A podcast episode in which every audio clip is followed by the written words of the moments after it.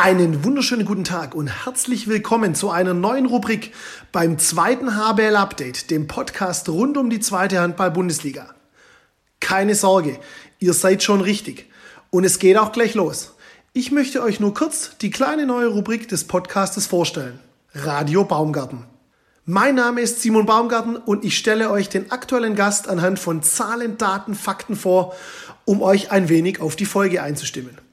Ab und zu werde ich auch Fakten oder Geschichten anteasen, um einen lockeren Einstieg des Gastes in den Podcast gewährleisten zu können.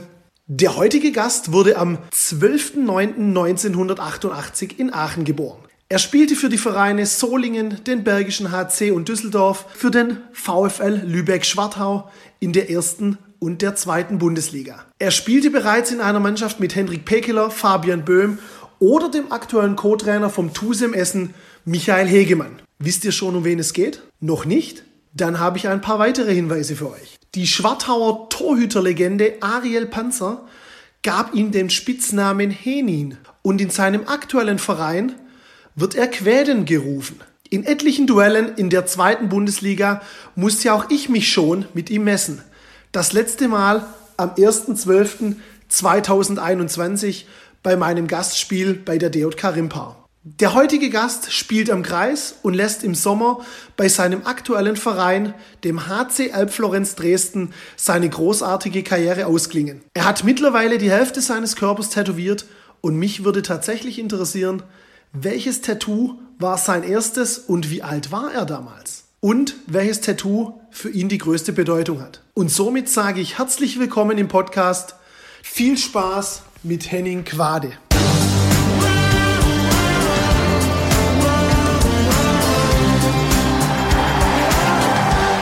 Hier ist das zweite HBL-Update. Hallo, einen wunderschönen guten Tag.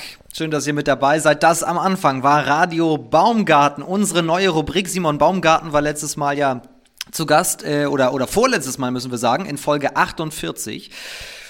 Und äh, Radio Baumgarten ist bei ihm Programm. Und da haben wir gesagt, das müssen wir als Rubrik einführen. Und er wird jetzt in jeder Folge unsere Gäste vorstellen. Wir holen ihn jetzt rein. Hier ist Henning Quade. Hallo Henning. Hallo. Schön dich zu sehen, schön dich zu hören. Wichtigste Frage vorneweg, wie geht's dir? Sehr gut. Komme gerade vom Training, vom Frühtraining. Dienstags haben wir immer Kraft und Laufen. Das ist nicht so schön für die meisten Sportler, aber gehört leider dazu oder das gehört dazu und ja, das passt. Sagte der Kreisläufer. genau. Ja, das, deswegen auf der Position eigentlich? Oder warum bist, warum bist du Kreisläufer? Nee, ich habe in der Jugend habe ich äh, äh, auch mal Rückraum links gespielt. Dann war ich beim älteren Jahrgang auch mal rechts außen. Uh, da musst du viel laufen. Ja, das stimmt, aber da ging das ja noch, das war ja noch D- und C-Jugend. Und äh, ja, dann hat mein Trainer irgendwann mal gesagt, äh, Stefan Debbie, früher beim TV Weiden, ja, Henning, du hast gute Veranlagung, geh mal in den Kreis. Äh, das wird, naja, und dann bin ich auch dabei geblieben und hat Spaß dran gefunden und läuft ja am Kreis oder lief müssen wir, wir müssen ja fast in der Vergangenheit sprechen, noch nicht ganz, aber läuft und lief ja eigentlich richtig gut in deiner Karriere. Deswegen, das ist auch so ein bisschen der Anlass des Podcasts natürlich. Also du hast extrem viel zu erzählen, du bist ein richtiger Gast und trotzdem müssen wir auch sagen, wir blicken auf deine Karriere zurück, weil im Sommer ist es vorbei. Warum?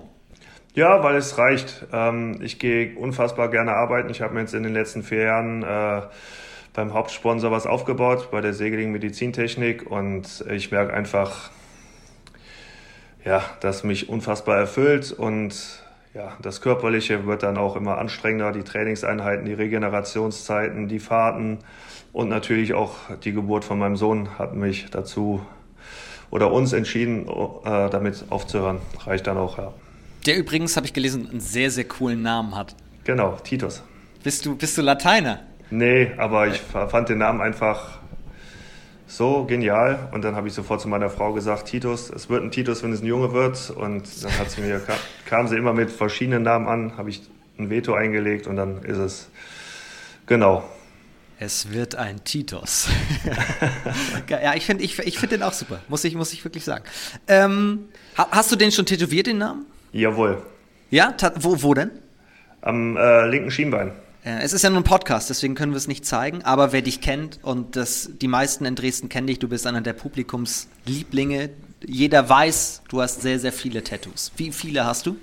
Ja, ich habe, wie gesagt, beide Oberarme voll und äh, eins am linken Unterschenkel.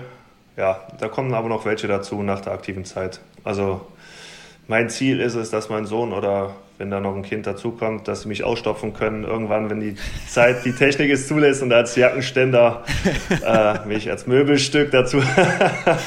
Nein, das ist, wenn man einmal angefangen hat mit dem Tätowieren, äh, kommt man schwer davon weg, ja.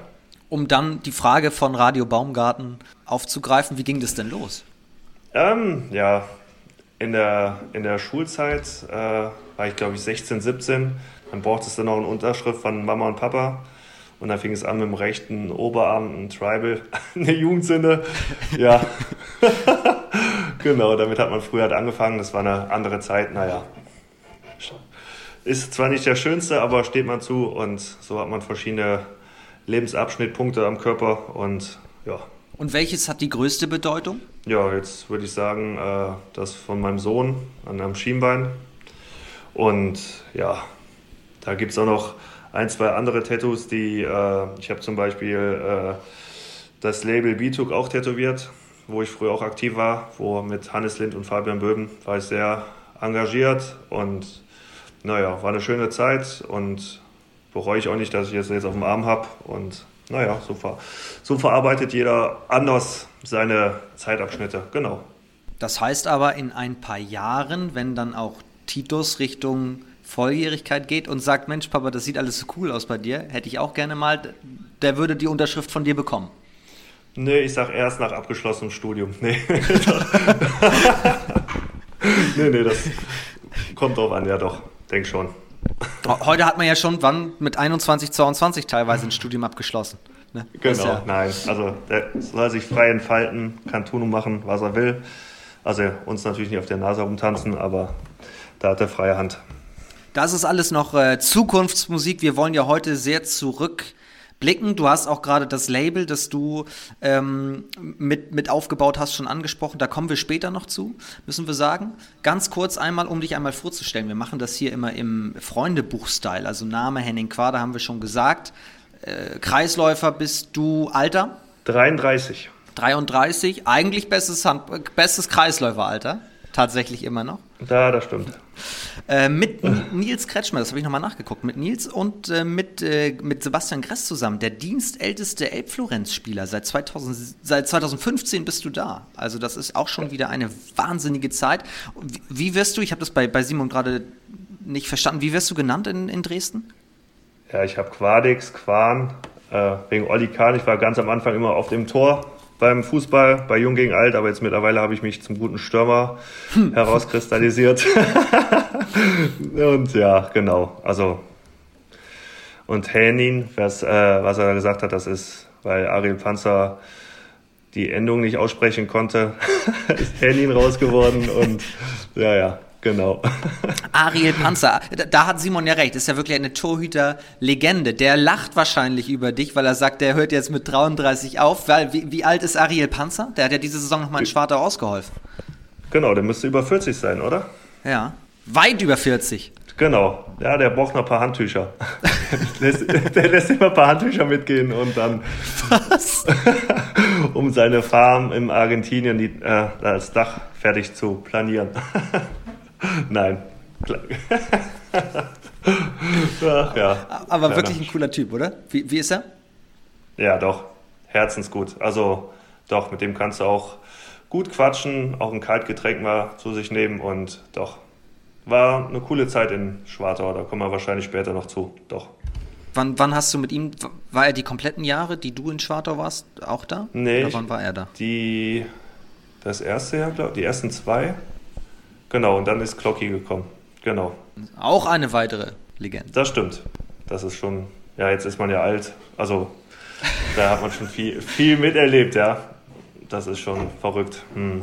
Lass uns mal durchgehen, was du alles erlebt hast, tatsächlich. Also, Aachen haben wir schon gehört. Bist du, bist du geboren? Also, dein, dein Lebensweg, auch dein handballerischer Weg, ging so weit im Westen los, wie es nur ging und hört jetzt fast so weit, wie es nur geht, im Osten auf. Du hast eigentlich einmal komplett da Deutschland von, von West nach Ost durchgemacht. Wie ging das los bei dir? Ja, also mein Vater war ja damals selber Handballer und, und ich war quasi ein Hallenkind und habe dann in der Mini-Mix-Mannschaft, konnte man das halt kein Handballspiel nennen und ja, bin dann auch dabei geblieben und schätzen und lieben gelernt, ja. Und hatte irgendwie ein kleines Talent auch, was dann mein Vater, mein Opa und mein Patenonkel dann auch gefördert hat. Die erste Zeit, weil ich bin mit Ende 15 äh, von Aachen damals äh, weggezogen und dann musste nämlich am Anfang dann auch immer zum Training hinfahren, weil die Wohnung noch nicht fertig war. Ja, und dann bin ich dann mit äh, 16 von Aachen nach Solingen gezogen. Aber in der Zeit davor hat mich äh, mein Opa meistens auch äh, zu jeder Trainingseinheit hingefahren und wieder äh, nach Hause gefahren. Ja, das war schon sehr sportlich und ja, als junger, als junger Kerl ist, der, ist das ja gar nicht so bewusst, was sie da für einen Aufwand betrieben haben. Ja, das kommt ja alles erst später. Naja, und dann bin ich dann mit 16 in eine WG gezogen mit Lars Friedrich. Ach was, mit dem Lars Friedrich? Ja, ja. Uns nannte man auch mal die Mayo-WG. Ich weiß auch nicht warum. Die Mayo-WG. Mayo Bei uns wird kein Ketchup gegessen, nur Mayo kommt auf den Tisch. Naja, und ja, das war dann vielleicht dann auch in der Phase nicht so das Richtige, weil man hat das natürlich ausgenutzt als junger DAX, eigene vier Wände und zu dem Zeitpunkt noch A-Jung gespielt, dann in der zweiten Mannschaft mitgespielt, in der Profimannschaft mittrainiert und dann auch gespielt. Und naja, dann hast du halt mal ein Bier getrunken, hast dann deine A-Jugendspiele trotzdem mit zehn Toren gewonnen und naja. Was, was, was höre ich da gerade raus? So ein bisschen. Ja, du, äh, hätte ich zu dem Zeitpunkt äh, wahrscheinlich noch äh, mehr, wo, hätte ich mehr kontrolliert worden, äh, wäre es wahrscheinlich anders gelandet, wo ich, also oder hätte eine andere Karriere eingeschlagen, weil ich hatte damals zu dem Zeitpunkt schon ein bisschen Talent. Aber ich habe das Leben dann irgendwie auch sehr genossen. Und ja, aber ich möchte es nicht bereuen. Sonst hätte wenn und aber bringt nichts. Aber das ist dann, wenn man älter wird, denkt man auch mehr nach. Und ja, ich hatte da viel Freiheiten. Und die habe ich dann natürlich auch genutzt. Und aber alles gut. Ich bin zufrieden mit meinem Leben, so wie es ist und wie es gelaufen ist. Aber wenn man dann älter wird und man denkt da über seine Laufbahn nach, dann im Nachhinein weiß man immer alles besser. Genau. Klar, also das hätten wahrscheinlich auch viele andere ausgenutzt, wenn man so jung dann tatsächlich auch in die eigene erste WG äh, zieht. Aber finde ich spannend, dass du sagst, wenn ich etwas ändern würde, dann vielleicht da ein bisschen ja, slower, also, slower gemacht zu haben. Genau, hätte ich meinen Lebensstil äh, anders betrieben, aber er war ja trotzdem dann noch erfolgreich, aber hätte die Prioritäten wahrscheinlich noch anders verschoben oder ja, aber alles gut. Hat dann zu dem Zeitpunkt auch noch gereicht oder ich habe es also wahrscheinlich zu locker genommen und ja, ich möchte es trotzdem nicht missen, die Zeit. Das ist halt immer die Gefahr, ne? wenn du sehr viel Talent hast, das gilt ja für heute auch für die Talente, wenn, wenn da trennt sich dann so ein bisschen die Spreu vom Weizen, wie viel Arbeit steckst du halt rein? Genau, deswegen. Also das hat eine Zeit lang dann gedauert, aber bin dann doch wieder auf die richtige Bahn äh, gekommen. Und ja, dann gab es dann Ende meiner Zeit beim BAC einen medizinischen Vorfall, der dann auch dazu führte, dass ich dann verkauft wurde. Oder was heißt verkauft? Oder habe dann den, den Verein gewechselt nach Düsseldorf für ein halbes Jahr und dann nach Schwartau gegangen. Was, was heißt medizinischer Fall? Ich hatte äh, zu dem Zeitpunkt hatte ich, äh, habe ich eine Ausbildung gemacht, habe dann drei Jahre, also ich bin ein gelernter Sport- und Fitnesskaufmann, äh, habe in den drei Jahren halt sehr viel trainiert, gearbeitet, trainiert. Also ich habe äh, frühs trainiert, dann acht Stunden arbeiten, dann abends trainiert. Naja, dann kam die Prüfungszeit und dann ist von jetzt auf gleich, äh, bin ich so einmal so zusammengesackt und äh, hatte so, ein, so eine Krampfattacke, war dann auch kurz bewusstlos und ja, bin dann irgendwann wieder im Krankenhaus aufgewacht und ja, war dann bestimmt einen Monat raus. Habe dann sämtliche Tests gemacht mit dem Herzen und dann hat sich das rausgestellt, dass das so eine einmalige Krampfattacke ist, dass das wohl bei jedem 20. in Deutschland passiert. Okay. Und dann stand es dann zur Debatte, entweder ein halbes Jahr kein Handball zu spielen oder äh, man spielt weiter Handball, aber ich musste zu dem Zeitpunkt ein halbes Jahr Cortison nehmen. Cortison heißt, dass man zunimmt naja, dann habe ich mich halt wieder zurückgekämpft und ja, mein damaliger Trainer hat dann gesagt, du trainierst richtig gut, aber ist ein kleiner Risikofaktor und ja, dann war für mich dann die Entscheidung, was ich mache ich jetzt. Ja. Und dann kam das Angebot damals aus Düsseldorf. Dann habe ich dann mit Max Weiß getauscht. Genau, und dann äh, war aber zu dem Zeitpunkt war ich auch schon im Gespräch mit Torge Greve und VfL Bad Spartau damals und ja, bin ich auch sehr dankbar für. Und war auch, ja, war gut, wie das dann gekommen ist, ja. Dieser, dieser, dieser, ja, du hast gesagt Vorfall, nennen, nennen wir es mal, hat, hat der dann dazu geführt, dass du dich bewusster oder dass du bewusster gelebt hast, versucht hast, mehr auf dich aufzupassen, wenn du sagst, du hattest einfach ein, ein wahnsinniges Pensum in Sachen Training und Arbeit, was den Körper ja extrem fordert. Ja, es ist schon, äh, das Problem ist auch, seit dem Vorfall äh, äh, kann ich mich an viele Sachen gar nicht mehr so wirklich erinnern, weil ich kurz so, äh, so eine Unterfunktion hatte. Ja? Also ich war so irgendwie, da musste ich halt wieder vieles lernen und äh, ja, schon verrückt. Also das Leben ist schon sehr kostbar und dann hat es auch dann auch mal Klick gemacht und äh, ja, also dass man da halt nur einen Motor hat im Körper, dass der eigentlich der entscheidende ist und äh, ja, mein, der damalige Physiotherapeut Carsten Wallonka hat äh, mich da sehr unterstützt und hat gesagt, äh, äh, wir müssen noch ganz viele Untersuchungen machen, weil der erste Arzt im Krankenhaus mir äh, am nächsten Tag einen Herzschrittmacher einbauen wollte, ohne weitere Untersuchungen. Ja, ja, genau. Und da bist du halt, wenn du mit 16, 17, 18 oder nee, da war ich schon ein bisschen älter, aber so eine Diagnose bekommst und in, in einem Zeitpunkt in, äh, in Solingen äh, waren die Toiletten noch draußen im Krankenhaus und dann wollte ich kurz auf Toilette gehen und da kam der Arzt äh, vorbei und sagte, ach Herr Quade, Sie kriegen morgen einen Herzschrittmacher, aber das Leben geht weiter. Und das als junger Mann so aufs Brot geschmiert zu bekommen, ist dann natürlich heftig. Und da hat der damalige Physiotherapeut Carsten Melonka gesagt, nee, wir, wir verlegen dich nach Wuppertal in die Herzklinik und dann äh, haben wir da wirklich ganz viele Tests gemacht und Rückenmarkflüssigkeit entnommen und ja, doch, das war schon eine intensive Zeit und ja, doch bin ich ihm auch sehr, sehr dankbar, dass er mich da so unterstützt hat. War das die schwierigste, die schwierigste Phase in, in deiner Karriere? Ja, doch schon. Also es ist dann von, von Herzschrittmacher nie wieder Handball spielen oder das Profi-Handball äh, an den Nagel zu hängen. Zu dem Zeitpunkt war das ja noch äh, mein Lebensmittelpunkt oder einfach, einfach alles für mich. Und ja, ich habe dann für mich gesagt, das kann es nicht gewesen sein. Und dann habe ich mich dann mit dem Mannschaftsarzt, mit, mit dem Carsten Walonka und zusammengesetzt und dann haben wir dann entschieden, das gibt nur die zwei Optionen, entweder ein halbes Jahr Pause machen, bis das ausgeheilt ist, oder die Cortison-Variante. Naja. Und habe dann auch immer wieder Untersuchungen gehabt, dass alles wieder in Ordnung ist, dass ich trainieren kann und ja, das ist schon sehr intensiv gewesen. Aber dann, dann sind mir immer wieder mehr Stücke im Kopf irgendwie entflogen, entglitten und ich kann mich da einfach oder an viele Sachen gar nicht mehr dran erinnern. Also auch was in der Jugend oder in, passiert ist, das ist ja das Kuriose. Da habe ich bis heute noch immer eine Lücke drin und das ist jetzt schon sehr, sehr viele Jahre her, ja. Da müsste ich, wenn manchmal mal nachfragen oder so, äh, bei meinen Eltern, wenn, wenn ich was wissen wollte, auch wegen meiner Kindheit und so. Und naja, jetzt machst du einfach das Beste raus, ja. Und wenn du sagst, du musstest auch Dinge neu wieder lernen, was musstest du dir erarbeiten? Ja, mir, ist, äh, mir fällt das, also das Lesen geht jetzt mittlerweile, Schreiben und so, das ist äh, diese Konzentrationssachen und ja, das ist einfach, da habe ich heute teilweise noch mit äh, so zu kämpfen, ja. Aber ich, ich kann das ganz gut überspielen. Also ihr seid quasi jetzt, oder der Podcast ist jetzt, glaube ich, mit einer der ersten, der das so mitbekommen hat oder bekommt, weil das haben wir damals relativ klein gehalten. Naja, aber jetzt ist mir das relativ egal. Also es ist ja, geht ja zum Ende hin. Und das ist ja auch jetzt schon verjährt. Das, das ist jetzt zehn Jahre her oder noch länger. Und ja, so ist das.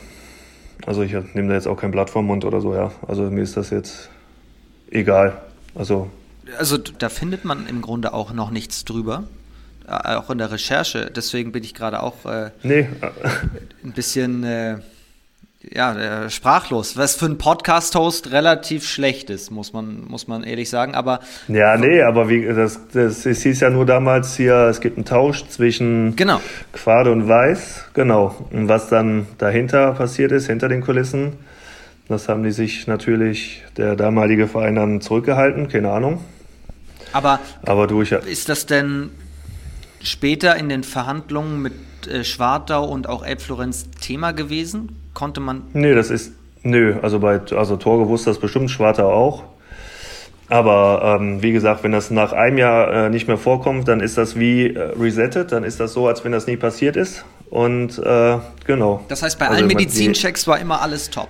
Genau, das ist, war wirklich nur eine einmalige Krampfattacke und äh, wenn das dann ein Jahr so bleibt, äh, dann hast du es geschafft, also geschafft oder keine Ahnung, was da noch passiert wäre. Ob ich dann wirklich aufgehört hätte müssen oder genau. Aber es ist schon noch ein Thema, das dich heute immer noch beschäftigt. Nö, weil, also ich spreche da jetzt so nicht mehr drüber. Also das ist jetzt, äh, aber wenn man jetzt so über die Vergangenheit redet, das mache ich hier im, im jetzigen Kreis so gar nicht. Und, aber wenn man jetzt so eine, so eine Zeitreise macht mit dir, finde ich, gehört das einfach mit dazu.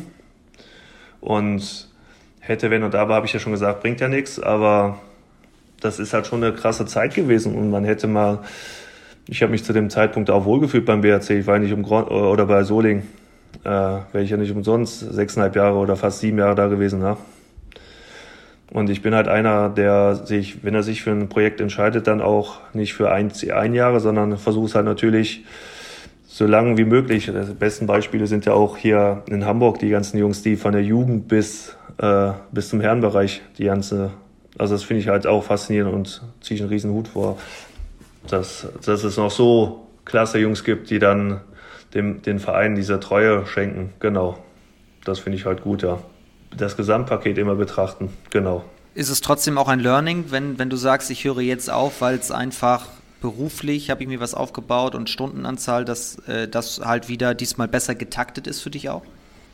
Ja, ich habe, ja, erstens äh, habe ich mit meiner Familie letztes Jahr ein Haus gekauft.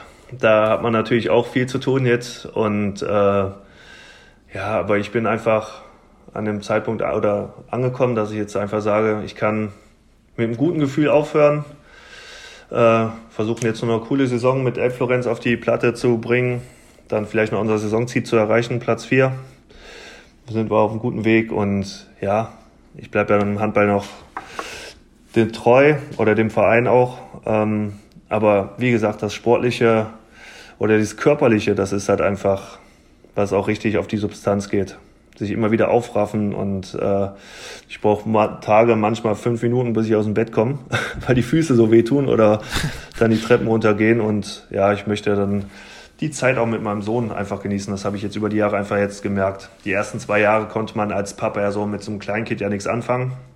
Guck mal, der wird jetzt drei und jetzt ist er oder der ist jetzt richtig aktiv und will mit dem Papa das machen, Fahrradtour, Fußball spielen, Handball spielen und Jetzt, jetzt wird der Papa halt auch gefragt ja, oder gefordert auch, ja. Nö, war eine schöne Zeit und ich weiß aber auch, dass Handball oder dieser Leistungssport nur ein Lebensabschnittpunkt ist und du danach immer noch 40 Jahre arbeiten musst, ja. Und ich habe jetzt einen geilen Job gefunden, wo ich mit einem Lachen hingehe und dann auch mit einem breiteren Grinsen nach Hause komme. Also das ist, was will man mehr, ja. Ja, ja herzlichen Glückwunsch dazu. Ja, das ist echt cool und äh, bin ja der Servicemechaniker oder bin dabei, Servicemechaniker zu werden äh, bei Segeling Medizintechnik und äh, die Werkstatt, die ist da, da, wo ich arbeite, die Mitarbeiter, die sind halt quasi mein neues Team, wo man halt auch viel Blödsinn redet oder auch Unsinn macht, aber man arbeitet da auch effektiv und ja, das ist cool. Was, was macht ihr? Also baust du quasi den Bohrer, mit dem ich dann gebohrt werde beim Zahnarzt? Nee, Beatmungsgeräte werde ich, äh, repariere ich zum Beispiel und äh, aufarbeiten, reparieren und genau. Also das endgültige Gespräch habe ich jetzt noch äh, mit meinem Chef, äh, wie viele Stunden ich gehe, weil ich werde beim HC noch den VIP-Raum betreuen und die Sponsoren, aber halt nur alle zwei Wochen. Äh, und dann werde ich ja wahrscheinlich 35 Stunden dann bei Segling arbeiten dann. Und ja, dann werde ich dann noch verschiedene Schulungen, Weiterbildung machen, damit ich dann noch mehr machen kann, ja.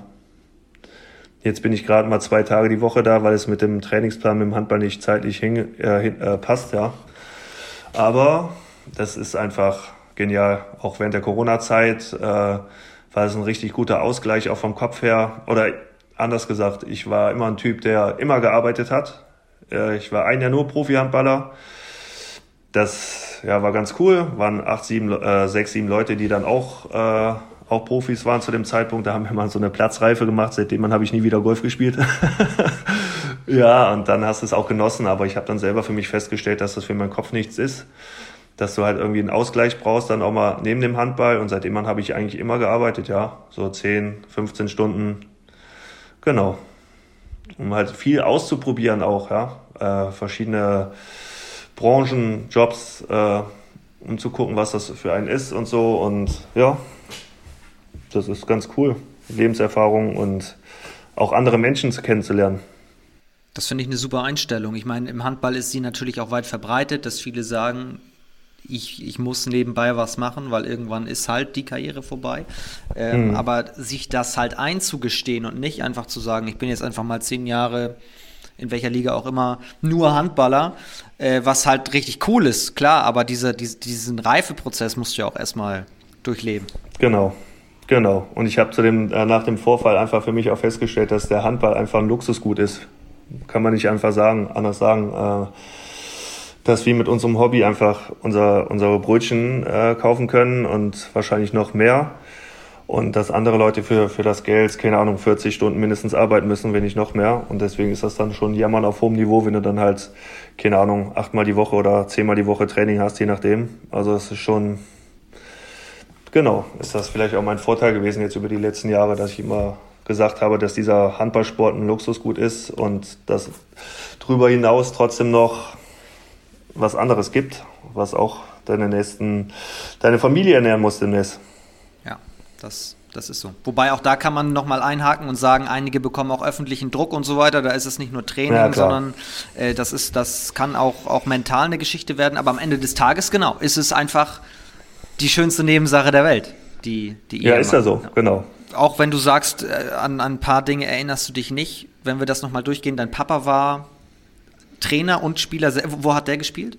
beim VfL Badenberg, das ist äh, da, wo ich äh, gewohnt habe, so zehn Minuten entfernt, das ist so ein kleiner Dorfverein. Da habe ich auch äh, angefangen mit Handball, bin dann zum TV Wein gewechselt, das ist zwei Dörfer weiter und die waren halt ein bisschen, ja, breiter aufgestellt und da haben wir auch in der, die Meisterschaft, also die Dorfmeisterschaften gefeiert und so und da habe ich auch den Sprung äh, auch in die Jugendnationalmannschaft geschafft damals.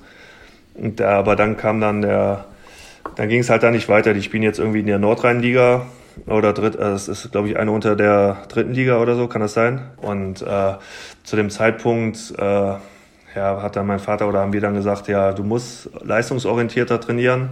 Dann war das damals die SG Soling, wo dann auch äh, Christian Nippes zum Beispiel, mit dem habe ich ja viel äh, zusammengespielt. Äh, Marcel Görden damals, Christian Hosse, die ganzen Nationalspieler sind dann quasi von ihrem Verein nach Solingen gegangen wo wir dann als jüngerer Jahrgang Vize-Deutscher Meister geworden sind und dann als älterer Jahrgang dann Deutscher Meister geworden sind. Genau. Und so sind wir dann äh, die, die Westnationalspieler, die aus dem Westdeutschland gekommen sind, eigentlich alle nach Solingen gegangen. Und ja, so ist das alles zustande gekommen. Ja. Auch da liest man übrigens relativ wenig drüber. Aber du sagst es, du bist deutscher Meister. ja, aber das ist schon verdammt lang her, ja. ja, aber es steht nicht mal auf Wikipedia. Ah, ist verrückt. Auf Wikipedia ja, steht nicht, Henning Quade ist deutscher Meister. Na, ich weiß nicht, wer das macht, also ich nicht. genau, und ja, aber es war schon eine coole Zeit. Also mit, der, mit den Jungs da, doch, kann man nicht anders sagen. Also war schon cool. Also wir waren alle verrückt nach Handball und äh, haben trotzdem, äh, ja, da hat der Leschikow damals gut gemacht. Seppel Hinze war damals noch Co-Trainer als Bindeglied zwischen Profi- und Herrenbereich. Ich habe schon rausgehört, dein Papa war sehr wichtig, dein Opa auch. Opas sind einfach die Besten, die einen dann zum Training fahren. Hatte der auch eine Handball-Vergangenheit oder hat er einfach nee, nur seinen Enkel gefeiert? Wahrscheinlich, ja. genau. Ja, die schwerste Entscheidung hatte natürlich meine Mutter. Äh, die musste mich ja dann damals gehen lassen. Hat dann nur gesagt, wer soll denn, wer soll denn jetzt seine Wäsche waschen und so. Ja, also es ist dann schon als als Jüngster. Ich habe noch einen älteren Bruder, der auch Handball gespielt hat, aber hat dann äh, für sich dann selber entschieden, äh, das nicht professionell zu machen, sondern einfach sein Leben zu genießen, Beruf zu machen und wo er auch erfolgreich ist und ja, genau. Aber das war Deswegen. für dich schon Thema. Ich möchte Profi werden.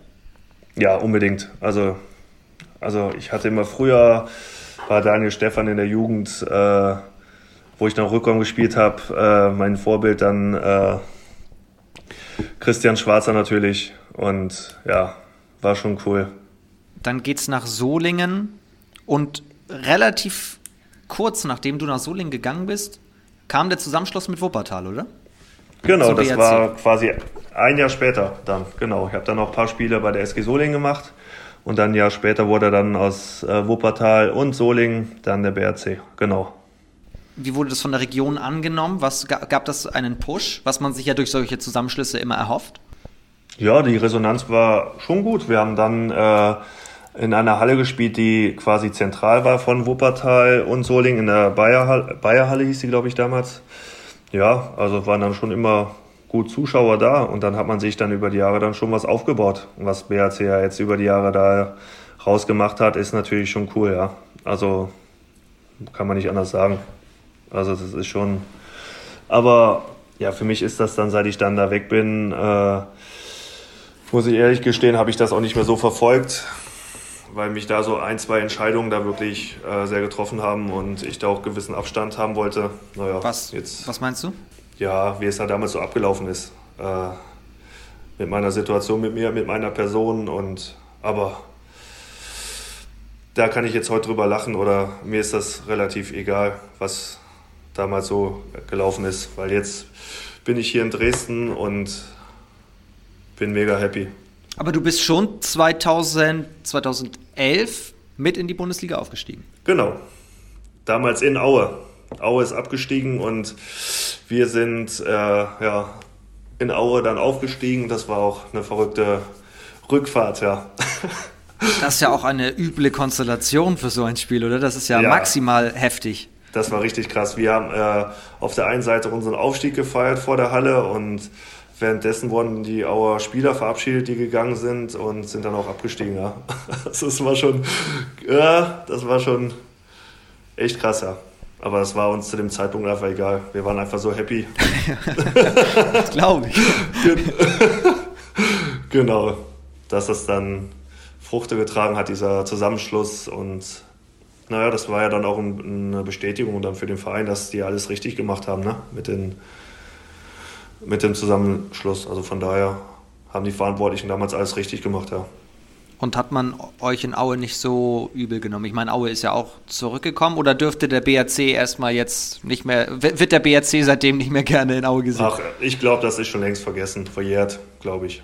Also zu dem Zeitpunkt war uns das, äh, wir haben das echt ausgeblendet, weil wir uns einfach nur darauf fokussiert haben, dass wir das, äh, das geschafft haben und dann war es bei allen natürlich eine Riesenlast abgefallen und dann hat man das alles ausgeblendet, was drumherum war, einfach nur uns als Spieler genossen und ja, das war schon echt schön.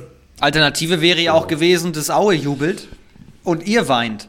Ja. Also irgendeiner musste ja. Genau, also von daher ist, glaube ich, kann man das keinen übel nehmen. Also von Auer Seite nicht und von, von BRC-Seite auch gar nicht gewesen. Ja. Bevor wir die Zeit äh, in Solingen abschließen, muss ich dann trotzdem nochmal nachfragen, WG mit Lars Friedrich. Wie ist das denn? Ja, äh, Lars ist auch damals, äh, ich weiß nicht, ob Cuxhaven oder so, auch nach Solingen gekommen. Er kommt auf jeden Fall aus, aus Cuxhaven. Genau. Hat in der Region dort immer gespielt. Bremerhaven nicht, aber Geestemünde und so. Genau, und dann äh, hieß es ja, Lars Friedrich kommt, äh, Henning Wade, und dann haben die uns gefragt, ob wir eine WG machen wollen. Da hat äh, ein Sponsor eine Wohnung zur Verfügung gestellt, vierte Etage, im Nachhinein hätte ich die Wohnung nicht mehr genommen, weil ohne Aufzug, Treppen hoch, ne, ist ja Katastrophe. Aber ja, dann hat es so gepasst. Da hatte jeder so ein großes Zimmer, hat man eine Gemeinschaftsküche und naja, da, habe ich ja zu dem Zeitpunkt noch in der Jugend gespielt. Lars war ja dann schon im Profiteam und äh, anfänglich ein bisschen zurückhaltend, aber dann haben wir uns ja, sehr schätzen gelernt und dann haben wir dann auch zusammengespielt. Genau, und dann ist er, glaube ich, wo ist, wo ist denn das hingegangen danach dann? Lübecke? Nee. Oder? Ich weiß gar nicht mehr, was er nach, nach Solingen gemacht hat. Müsste ich jetzt lügen. Das äh, schauen wir direkt mal nach hier. Er ist nach Solingen äh, zur S oder nach dem BAC vielmehr zur SG Achim Baden gegangen für eine Saison. Ah, stimmt. Ach, genau. Und da hat er auch unfassbar viele Tore geschmissen und ist dann. Äh, dann steht. Genau. Mhm. naja, und dann habe ich halt noch, äh, ich weiß noch, äh, ein halbes Jahr oder so drin gewohnt und dann hat damals Mario Huhnstock, mit dem ich heute zusammen gespielt habe, äh, mit äh, Frau und Hund die Wohnung übernommen. Als er dann von Delitzsch, glaube ich, ist er dann gekommen. Hat dann die Wohnung übernommen und ich habe mich dann quasi ein bisschen verkleinert. Also zwei Zimmer Apartment. Also das hat dann für mich gereicht. Also diese große Wohnung alleine ich habe noch eine Szene im Kopf, da ist meine, sind meine Eltern mal nach Hause gekommen, gehen die einfach mal in so ein altes Zimmer rein und hast halt so Staubmäuse gehabt. und das war dann ein Zeichen, äh, sich zu verkleinern, ja. Weil im Endeffekt hast du ja nur zwei Räume genutzt und na, eins war äh, Wäsche-Ankleidezimmer und dahinter war halt noch ein Zimmer. Naja, das sah, sah dann dementsprechend auch aus, ja. Genau, aber war schon interessant alles, ja. Noch heute Kontakt mit Lars? Nee, Ado sporadisch, wenn man sich gesehen hat in der Halle, aber sonst hat er so jeder sein eigenes Leben und genau, nö. Ein, wir, wir haben ja in diesem Podcast, auch heute in dieser Folge, Grüße an dich und Anekdoten. Du sollst ja nicht nur deinen Weg selbst erzählen, sondern wir haben auch wieder einige Menschen gefragt, erzähl doch mal was über dich. Jetzt muss ich ganz kurz überlegen, woher kennst du den Mann, der jetzt kommt? Weil im Verein habt ihr nie zusammen gespielt. Steffen Kosbau. Ja, Kossi ist, ähm, wir haben uns in der Jugendnationalmannschaft wirklich kennen und schätzen und lieben gelernt. Ähm, also auch zu der Zeit dann? Genau, da gab es immer Ost gegen West Fußball und ich wollte halt immer in den Osten, weil die Ostmenschen mich immer schon fasziniert haben, von der Einstellung her, von der, einfach vom Menschen her. Okay. Und ich habe ich hab immer gesagt, ich möchte irgendwann mal im Osten Handball spielen. Damals schon? Na, ja. Ich weiß noch, damals, da waren wir auch in Weißrussland zusammen und mit Sascha Meiner und Steffen Kosbau. Da haben wir irgendwie in so einem Hochhaus äh, im, Hotel gewohnt, irgendwie zehnte Etage. Und da haben uns also alle so eine Mütze gekauft, die man da so kaufen kann in Russland. Naja, dann haben wir uns dann noch ein, ein Bierchen getrunken. Dann sind wir dann auch so doof, wie man ist als Jugendlicher, haben uns nackt ausgezogen, sind wir mit dem Fahrstuhl in die Lobby, nur die Mütze auf, hoch und runter gefahren und ja, also, also ein Blödsinn. Also es war schon, Nee, da habe ich ihn eigentlich so das erste Mal richtig kennengelernt, ja. Und dann hat man sich so über die Jahre immer wieder äh, gesehen, ges äh, gesprochen, aber jetzt über die letzten drei, vier Jahre ist unser Kontakt wirklich intensiver geworden auch wieder. Also mit regelmäßig Besuchen und so. Und äh, genau, unsere beiden Frauen verstehen sich jetzt, äh, verstehen sich auch gut und das passt. Und doch, also ich habe jetzt noch äh, vor einer Stunde vor der, haben wir jetzt noch telefoniert. Ach, witzig. Und er hat ja, nichts verraten? Genau. Nee. Nee, habe ich ihm erzählt, dass ich jetzt einen Podcast mit dir mache? Ja, dann äh, sag mal bitte, wo, äh, wo das kommt. Das will ich mir mal reinziehen. die, die Sau, ey. Weiß er doch alles. Liebe Grüße schon mal an Steffen. Ähm, also zu, damals hat er Magdeburg gespielt und dann Hildesheim-Coburg war er und zuletzt, glaube ich, lass mich lügen, Anhalt, Bernburg? Bernburg. Ja. Genau, der war ja Spieler und jetzt war er Co-Trainer die Saison. Und die hatten ja letzte Woche das Entscheidungsspiel um äh, Abstiegsrunde oder nicht. Und da musste Kossi auch nochmal spielen. Die Schnür, äh, okay. Äh, die Schuhe schnüren, äh, weil sie viele Corona-Fälle hatten. Und äh, naja, dann haben sie es da mit Ach und Krach geschafft. Und äh, ja, müssen jetzt nicht diese Abstiegsrunde machen. Und somit kann Kossi zu meinem Abschiedsspiel kommen. Das wann ist, darüber müssen wir natürlich auch gleich noch sprechen. Das ist der fünfte, sechste gegen Dessau zu Hause, mein letztes Heimspiel. Auch noch ein Derby, das ist ganz geil, ja. Gibt es auch noch so ein, so ein All-Star-Game, die Henning-Quade All-Stars? Glaube ich nicht, nee. Nee, also brauche ich glaube ich auch nicht. Also ich bin äh, froh, wenn die Halle also richtig voll werden kann, wegen Corona, muss man ja echt äh, leider sagen. Wir hatten jetzt das Ostderby gegen Aue, da war das erstmal wieder 1500 Zuschauer erlaubt, die waren auch da. Und das war schon wieder richtig cool, ja. Also was Dresden, da kommen wir wahrscheinlich gleich noch zu, hier aufgebaut hat, das, das schaffen nicht viele, glaube ich. Also da muss man echt den Hut ziehen, was sie hier äh, so geschafft haben. Weil Dresden ist ja einfach eine krasse Sportstadt mit Fußball, Volleyball, Eishockey, Football. Naja, und dann mein erstes Spiel damals, wo ich nach Dresden gekommen bin, war vor 63 Zuschauern. Da waren wahrscheinlich noch 50 Freikarten. naja, und äh, ja, und jetzt hatten wir eigentlich vor Corona immer über diese 2000 einen Zuschauerschnitt und das ist schon beachtlich, ja. Das ist natürlich krass. Aber ihr habt natürlich auch eine super Arena. Aber lass uns darüber gleich ja, sprechen. Das genau, ist nochmal genau. ein riesiges Kapitel. Jetzt kommt erstmal Steffen Kostbau über Henning Quade. So, mein lieber Exil-Niederrheiner. Ich freue mich, eine, eine kurze Anekdote beziehungsweise nur so äh, kurze Schlagwörter mit einbringen zu dürfen. Ich sage dir nur, woran ich mich sehr, sehr gerne zurückerinnere. Brest, Fahrstuhl, Leibchen, Bernfotze. Und den Rest darfst du den Leuten in deinem Jubiläumspodcast jetzt erzählen, was es damit auf sich hat. Ich äh, höre, höre zu, gespannt höre ich zu, was du denn da erzählst, wie du es erzählst.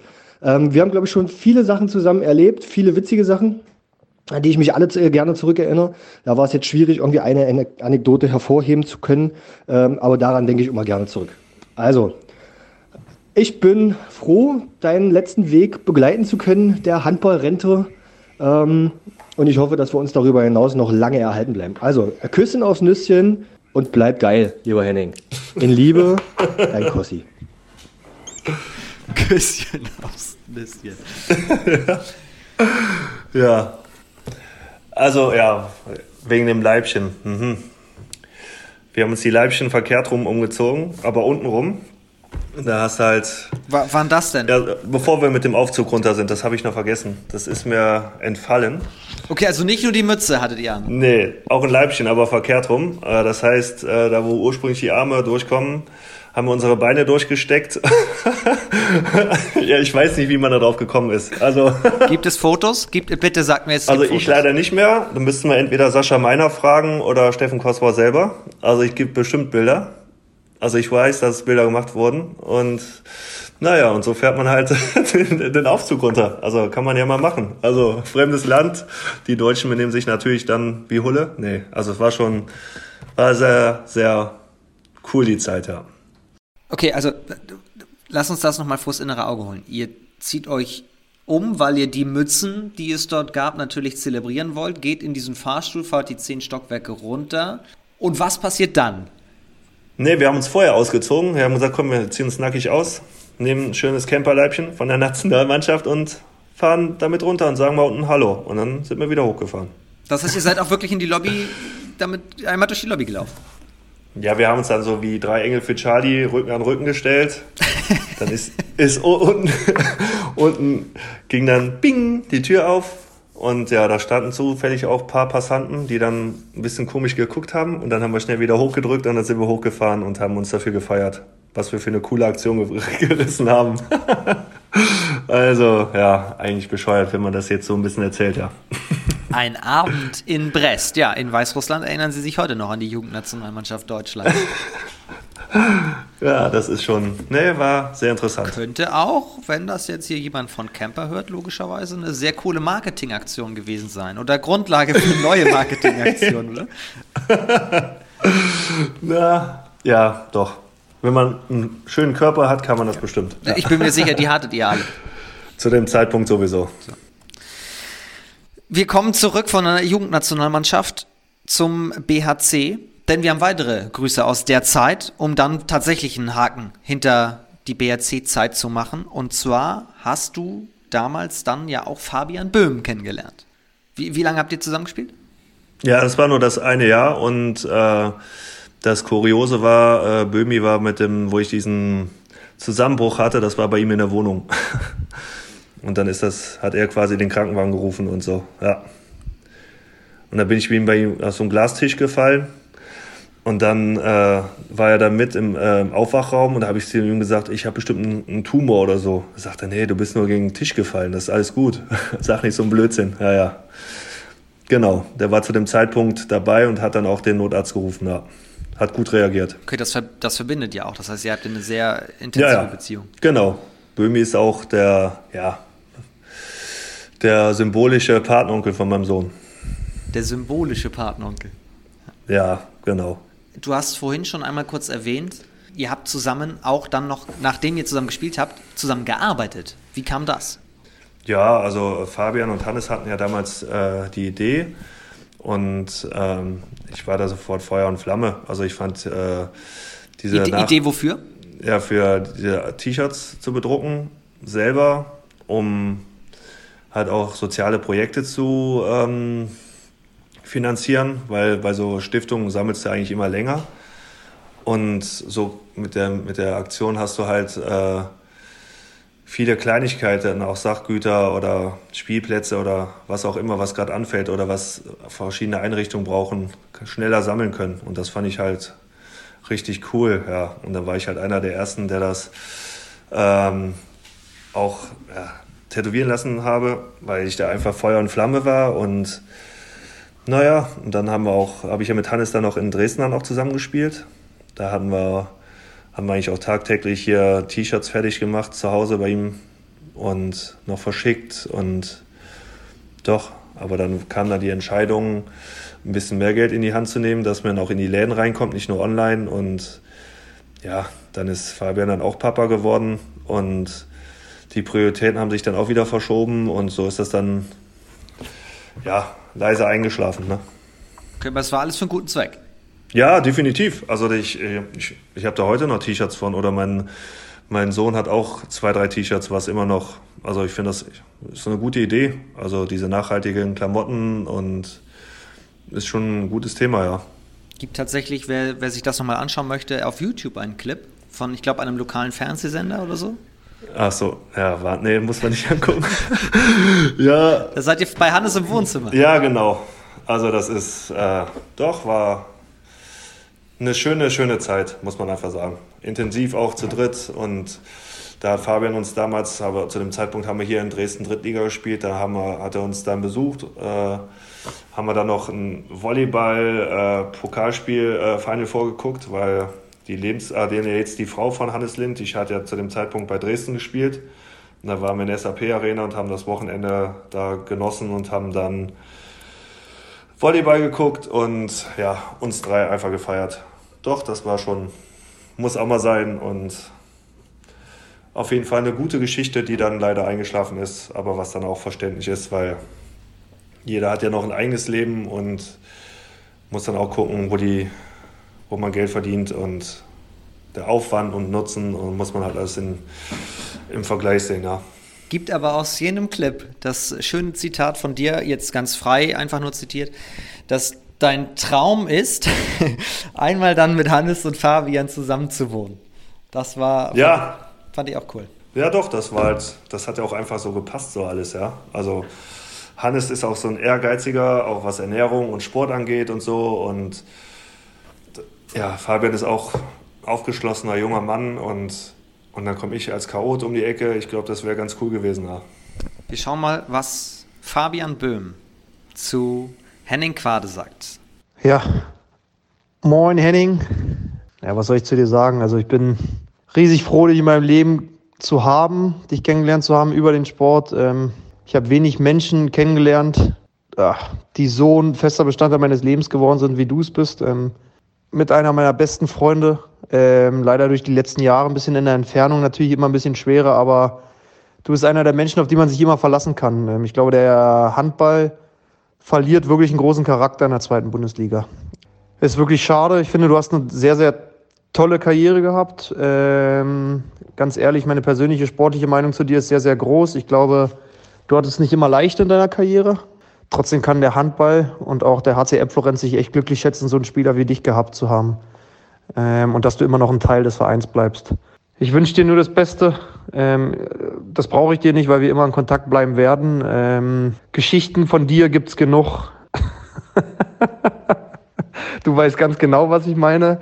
Ähm, von lustigen Wochenenden in Amsterdam. Ähm, ja, also du bist einfach ein Mensch, den ich in meinem Leben niemals missen möchte und nie wieder missen möchte.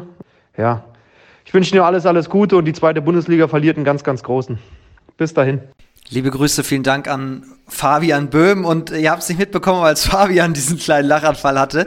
Er hat auch Henning gerade sehr gelacht, sehr herzlich gelacht. Ja, also das ist.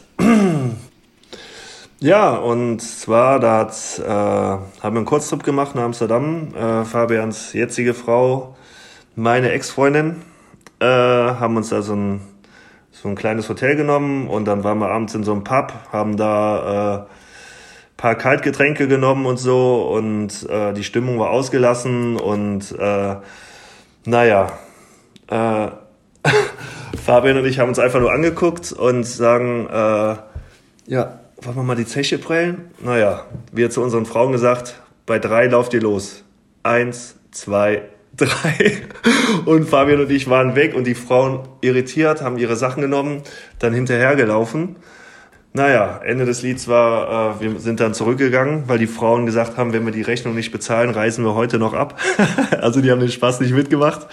Und, aber es ist gar nicht aufgefallen, dass wir gar nicht mehr am Tisch saßen, weil neben uns ein, äh, äh, was war da aus Neuseeland irgendwie, eine Sportmannschaft war, die ausgiebig gefeiert hat und so. Und im Endeffekt wäre es nicht aufgefallen, aber man soll immer seine Rechnung bezahlen. Deswegen sind Fabian und ich auch zurückgegangen, haben die Rechnung bezahlt und sind dann nochmal in den Club gegangen und haben den Abend ausklingen lassen. genau. So, von diesem Servicegedanken des Podcasts zurück auf die Handballplatte. Und zwar bist du an die Trave gewechselt nach Lübeck zum VfL, damals noch VfL Bad Schwartau zu Torge Greve, hast du schon erzählt. Da bist du drei Jahre geblieben. Genau. Was war, was war die schönste Erinnerung aus dieser Zeit? Ja, einfach die ganzen drei Jahre. Das war einfach so intensiv, dass, äh, oder das Team generell diese Einstellung im Team, dann die Hansa-Halle, also das ist einfach eine unglaubliche intensive Zeit gewesen. Also wir haben echt aus wenig viel gemacht. Zu dem Zeitpunkt hatte Lübeck auch noch ein bisschen Geldprobleme. Da hat jeder Spieler auch auf Gehalt verzichtet über die Jahre. Und, aber wir haben trotzdem unsere Leistung gebracht und haben trotzdem da mit allem, was wir hatten und Überzeugung Handball gespielt. Also ich, ich habe da echt gerne gespielt und wäre auch da gerne geblieben. Also aber ich muss sagen, äh, ja, eine richtig coole Zeit. Äh, und auch wenn man heute noch mit vielen, klingt jetzt doof, so ist es, es ist gar nicht despektierlich gemeint, aber mit Alteingesessenen, wie ein Jan Schuld, der im Sommer auch seine Karriere beendet, mit einem Kloggi, einem, einem Warschul und so weiter. Es wird ja auch nur positiv von dir gesprochen. Ja, ich habe ja mit Waschi da, wir sind zusammen, der ist damals von Wilhelmshaven gekommen, und ich bin damals von Düsseldorf gekommen, da haben wir quasi zusammen angefangen, da in Schwartau und seitdem auch schätzen und lieben gelernt. Und ja, gehört einer mit zu meinen engsten Freunden, der Waschi. Und ja, das ist schon, also was er auch für Typen gespielt hatte, mit Tobi Mahntke, Ariel Panzer, Markus Hansen. Stimmt, der Birdie. war ja auch damals schon da. Birdie, also, also ähm, Treto. Dennis Treto, Adrian Wagner noch, Matthias Hinrissen. Also, wow. Also echt, das hat echt richtig geschockt, wie man im Norden sagt. Also das war mit einer der geilsten Zeiten in meiner Handballzeit, muss ich sagen. Toni Podpolinski, nicht zu vergessen. Absolut. Mit dem habe ich immer Sperrabsätzen gespielt und das hat einfach blind funktioniert. Und über ihn habe ich auch meine jetzige Frau kennengelernt. Also es ist die beste, oder die waren Schul... Ach, Moment, Moment, Moment. Bevor du da weiterredest, ich muss dich unterbrechen. Denn äh, also du haust ja heute wirklich alles raus. Ich habe schon gedacht, hm, mal schauen, was, was heute so alles erzählt wird, weil Toni Podpolinski hat naja. Grüße dagelassen. Toni Podpolinski kommt jetzt, mit dem du in Schwartau zusammengespielt hast, der ja auch eine Ostvergangenheit hat. Genau. Ähm, ich glaube, Cottbus die Ecke kommt er. Genau. Hm. Ja, und als coole Anekdote dazu könnte man sagen, dass äh, ja, Henning eigentlich bei meiner Hochzeit seine, seine jetzige Frau kennengelernt hat. Und zwar ist das eine sehr, sehr gute Freundin aus Cottbus von mir.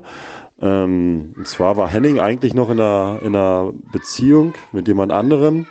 Und ja, da muss es doch aber schon irgendwie gefunkt haben, weil ein paar Wochen später war ich halt mit genau seiner Frau äh, Trauzeugin. Äh, ja, Trauzeuge und Trauzeugin bei einer anderen Hochzeit in Cottbus.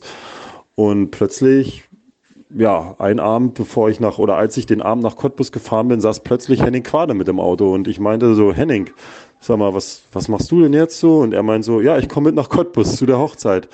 Und ich dachte so, er will mich verarschen, aber er ist tatsächlich mit nach Cottbus gefahren. Ja, kam mit zu dieser Hochzeit und ähm, zwei Tage später auf dem Rückweg von genau dieser Hochzeit saß denn seine jetzige Frau wieder mit, mit im Auto. Also ich hatte eigentlich geplant, nur alleine zu fahren und am Ende waren wir dann halt zu dritt, ja. Und ja, das Ende vom Lied ist, dass sie jetzt verheiratet sind und ein, und ein tolles Kind haben. Also eine ganz witzige Geschichte. Und als zweite Anekdote ähm, fällt mir, fällt mir noch gerade ein, so was das Handballerische betrifft. Ähm, ja, dass Henning schon immer ein kleines Schlitzohr war. Ähm, wir hatten mal eine Gegenstoßübung bei, bei Torge Greve, wo wir vier Gegenstöße laufen mussten und pro verworfenen ähm, pro verworfenen halt, glaube ich, fünf Liniensprints machen mussten. Und man merkt, Henning verwirft den ersten, Henning verwirft den zweiten, dann wird er schon so ein bisschen langsamer und Henning verwirft auch den dritten. Und nach dem dritten hörte man plötzlich einen lauten Schrei in der Halle und ja, Henning Quade hatte eine Wadenzerrung. Ähm, konnte das Training nicht mehr weitermachen, war ganz dramatisch. Äh, ja, aber ein Glück war es nicht so schlimm. Ähm, nächsten Tag ging es wieder, aber um die Liniensprints kam er, kam er zum Glück herum. Und ähm, ja, seitdem sind wir halt auch auf der auf der Suche nach der berüchtigten äh, Schwartauer Schnappschildkröte, die ihn da in die Wade gebissen hat. Die Schwartauer Sch Schnappschildkröte.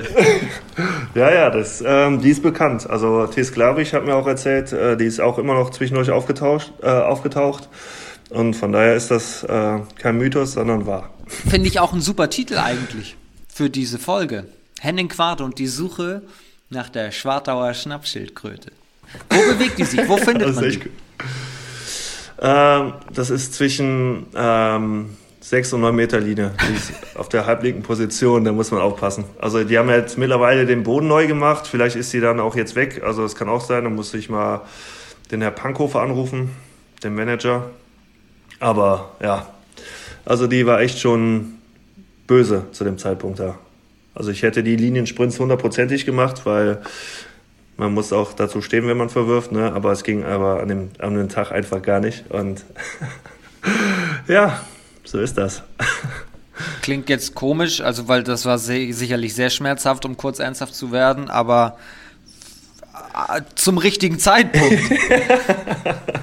genau, also es ist, also ich wollte auch eigentlich noch den letzten Konter laufen, aber die Schmerzen waren dann schon enorm und ja, hatte danach auch noch äh, Physiobehandlung und ja, danach ging es dann ein bisschen besser. Aber man hat es dir verziehen. Man hat es dir verziehen. Jetzt lacht man drüber, ja. Liebe Grüße, Toni Podpolinski. Du warst im Norden.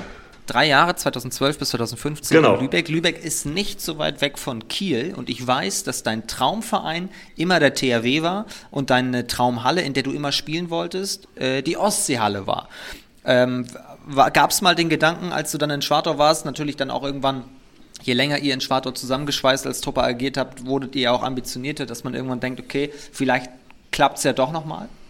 Ja, zu dem Zeitpunkt war das eigentlich gar kein Thema, weil äh, wirtschaftlich da war man nicht so gut aufgestellt und äh, ja, also dazu hätten sie wahrscheinlich äh, noch anderes Personal kaufen müssen. Aber zu dem Zeitpunkt war Schwartau auch einfach eine, eine gute, gestandene Zweitligamannschaft und Äh, Nee, nicht, dass Schwartau aufsteigt, Ach sondern so. dass du vielleicht nochmal zum THW gehen könntest. Nee, also da war ich schon weit weg von, also was äh, mein Ruf anging wahrscheinlich auch und äh, ja, du, nee, der Zug ist für mich abgefahren gewesen zu dem Zeitpunkt. Also, genau.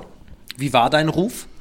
Ja, wahrscheinlich äh, ein Lebemann oder so, keine Ahnung, was man da damals über mich dann noch gesagt hat. Also, ja, wenn man einmal so einen Stempel hat, ne, ist dann ja auch schwer wieder abzubekommen und naja, ich stehe dazu und hätte, hätte ich ja damals schon, also jetzt vorhin schon gesagt, hätte ich das damals ein bisschen anders gemacht, dann wäre die Reise wahrscheinlich noch, jetzt wahrscheinlich erste Liga und nicht zweite Liga, aber trotzdem spiele ich in der zweiten stärksten Liga der Welt, von daher ist das auch schon mal was.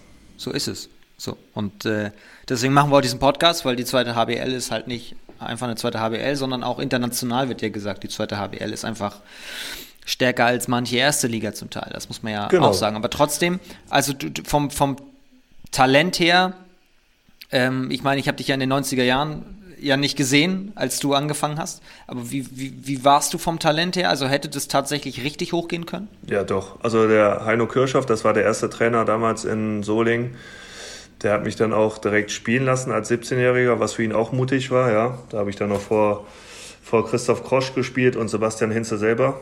Und naja, das war dann schon mutig. Also ich habe dann Mein erstes Spiel damals in Baling war das, glaube ich. Da habe ich auch direkt vier Tore gemacht als, als junger Dachs und so, ja. Und ich glaube, wenn der noch weiter Trainer gewesen wäre und der mich noch weiter so gefördert hat wie am Anfang, dann schon, weil er hatte da ein bisschen so den, Hut auf oder den Finger auf mich so drauf und hat dann auch mal gesagt, wenn ich mal über, über Pace und so, ja, man muss halt auch einfach Glück haben, also mit den Förderern und genau, und der war einer davon.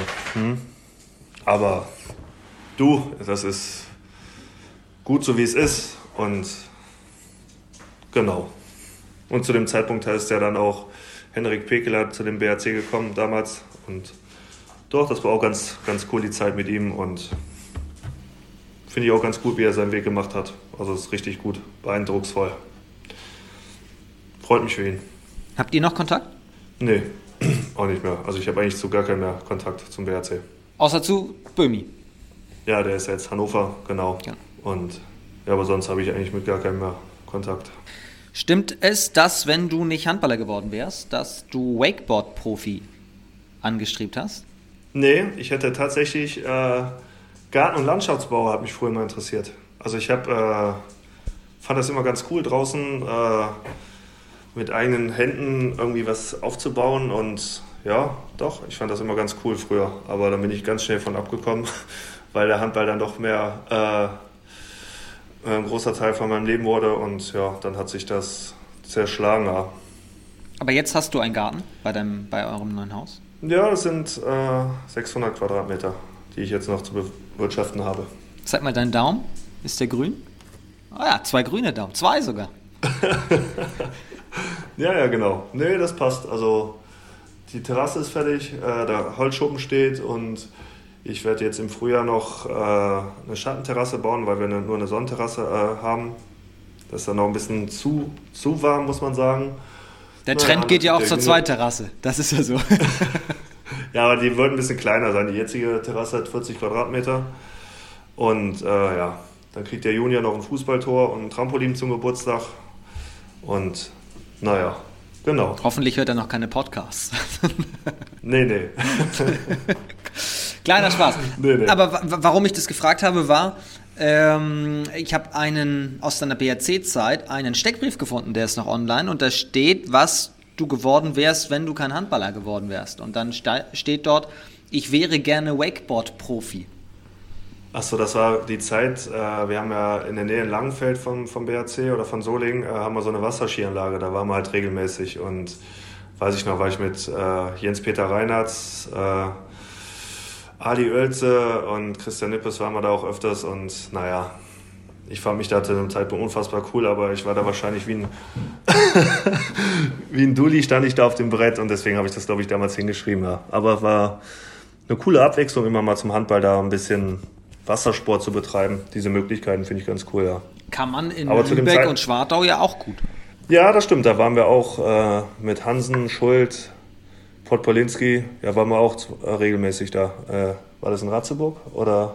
Nee, wo ist die das Wasserschule? Kann sein, doch, ja. Mhm. Mhm, genau, also das ist, da hat man echt viel gemacht. Wo ich nur nicht viel war, das war am Strand. Also ich war jetzt in den drei Jahren gleich zehnmal am Strand. Also wenn man da wohnt, dann ist das ja was ganz Normales. Man merkt das erst so richtig zu schätzen, wenn man dann da nicht mehr wohnt. Und ja, also ich habe direkt an der, an der Trave gewohnt also mit dem Fahrrad fünf Minuten von der Innenstadt entfernt. Das war also ganz cool, eine coole Hausgemeinschaft auch. Und doch, da sind wir auch öfters gelandet nach dem Heimspiel.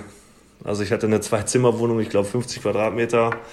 Passen auf jeden Fall 35 Leute rein.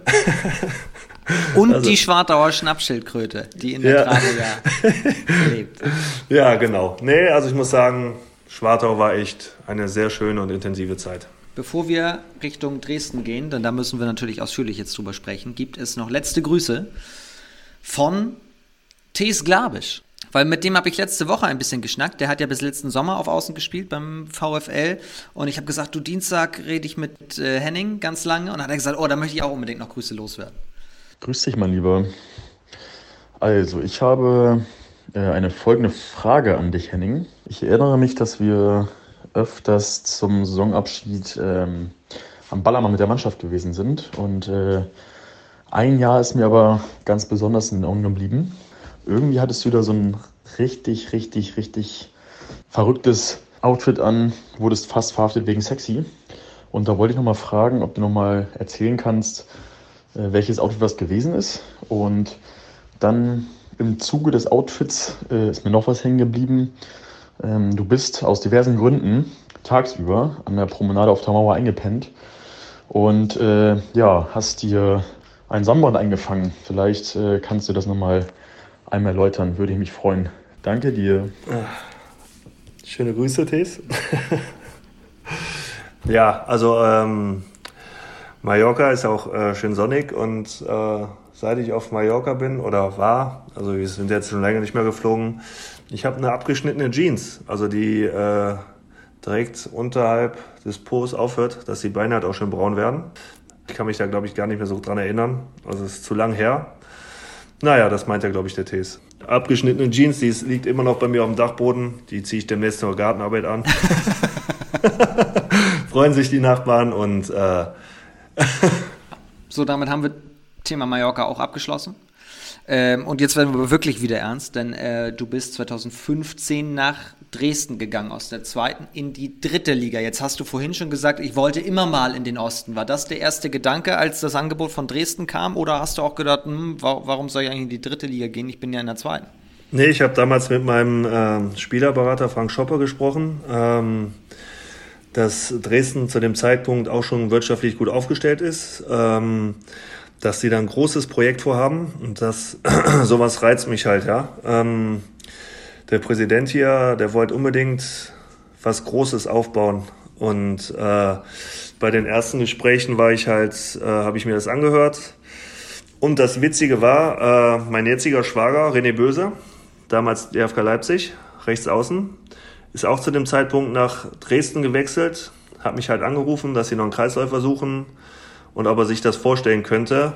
Ähm, äh, oder er kann sich das gut vorstellen, dass ich da spielen oder viel spielen werde. Und äh, genau, also das ist äh, ja perfekt gewesen. Und äh, da haben wir uns dann halt mit äh, dem damaligen Trainer Peter Püsal und äh, dem Teammanager Thorsten Schulz getroffen hat uns dann Dresden gezeigt und äh, ja, also meine, meine Frau war sofort Feuer und Flamme. Sie kommt ja aus Cottbus, ist naheliegend, dann wieder mit der Schwester zusammen in der gleichen Stadt oder in der Nähe zu wohnen und na, und der andere natürlich auch, äh, dass ich immer in den Osten wollte, hat dann auch gepasst. Mein Spielerberater hat damals gesagt, das ist natürlich sportlich ein Schritt zurück, ganz klar. Aber was halt dahinter steckt, das kann interessant werden. Und so ist es dann natürlich auch gekommen, ja. Dein Abschied, äh, ganz kurz, dein Abschied aus Schwartau, das habe ich noch gelesen, war trotzdem sehr schmerzhaft im wirklichen Sinne, denn in deinem Abschiedsspiel, in dem auch andere Spieler noch verabschiedet ja. wurden, konntest du längere Zeit nicht mitwirken. Ja, weil ich hatte echt richtige Bauchschmerzen, weil äh, die Verhandlungen liefen halt, die wollten mich halt unbedingt verlängern und äh, ja, das ist aus diversen Gründen nicht zustande gekommen, weil äh, ich zu dem Zeitpunkt in zwei Fitnessstudios gearbeitet habe, um diesen Ausgleich des Gehalts zu machen. Und dann sollte ich halt nochmal ein bisschen auf Gehalt verzichten. Und meine jetzige Frau war zu dem, da, zu dem Zeitpunkt damals Studentin, hat kein Geld verdient. Dann habe ich dann auch gesagt, das wird dann irgendwann unwirtschaftlich. Und äh, dann musste ich dann halt den schweren Entschluss treffen, nicht zu verlängern. Naja, und, ähm, und ich hatte echt äh, richtige Bauchschmerzen beim Spiel. Ich konnte einfach nicht spielen, weil sich das nicht richtig angefühlt hat, diese Entscheidung. Naja, und dann habe ich dann noch ein paar, paar Minuten gespielt, aber das war dann passé dann alles. Aber im Nachhinein, als du nach Dresden gegangen bist, jetzt sagst du, das war eigentlich die absolut richtige Entscheidung, weil das waren die besten Jahre meiner aktiven Handballzeit.